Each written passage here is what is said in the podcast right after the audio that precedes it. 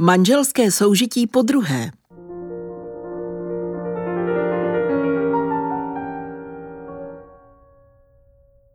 V jedné české nemocnici pracoval jeden primář, říkejme mu Novák.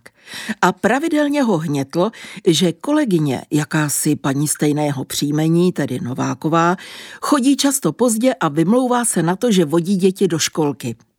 Říkáte si, shoda jmén Novákových je v Česku požehnaně.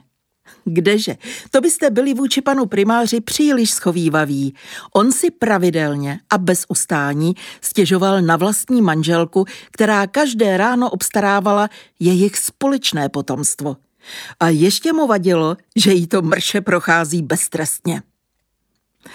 A další partnerský postřeh.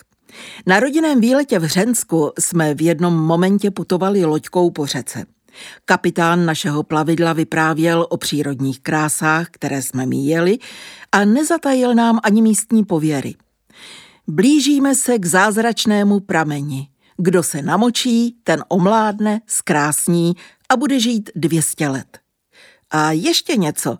Když manželka vodou z pramene pokropí svého manžela, ten ji bude už navždy ve všem poslouchat. Na lodičce s námi jeli dvě partnerské dvojice. Polovička jednoho páru povídá své kamarádce: tak mu tam tu palici namoč.